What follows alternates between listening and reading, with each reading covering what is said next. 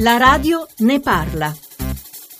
Buongiorno, io sono Laura dalla provincia di Pisa. Io penso che il problema degli immigrati dovrebbe essere visto a più lungo raggio, cioè non certo solo come un'assistenza provvisoria. Queste persone dovranno prima o poi avere una loro autonomia, cioè principalmente un lavoro che purtroppo ora in Italia si sa bene che non c'è per nessuno. Allora si fa spesso il paragone con i nostri migranti del dopoguerra. I nostri italiani andavano in America perché lì c'era lavoro. Qui quindi la possibilità di crearsi un futuro. Infatti molti lì hanno fatto fortuna, quindi il problema mi sembrerebbe diverso. Grazie.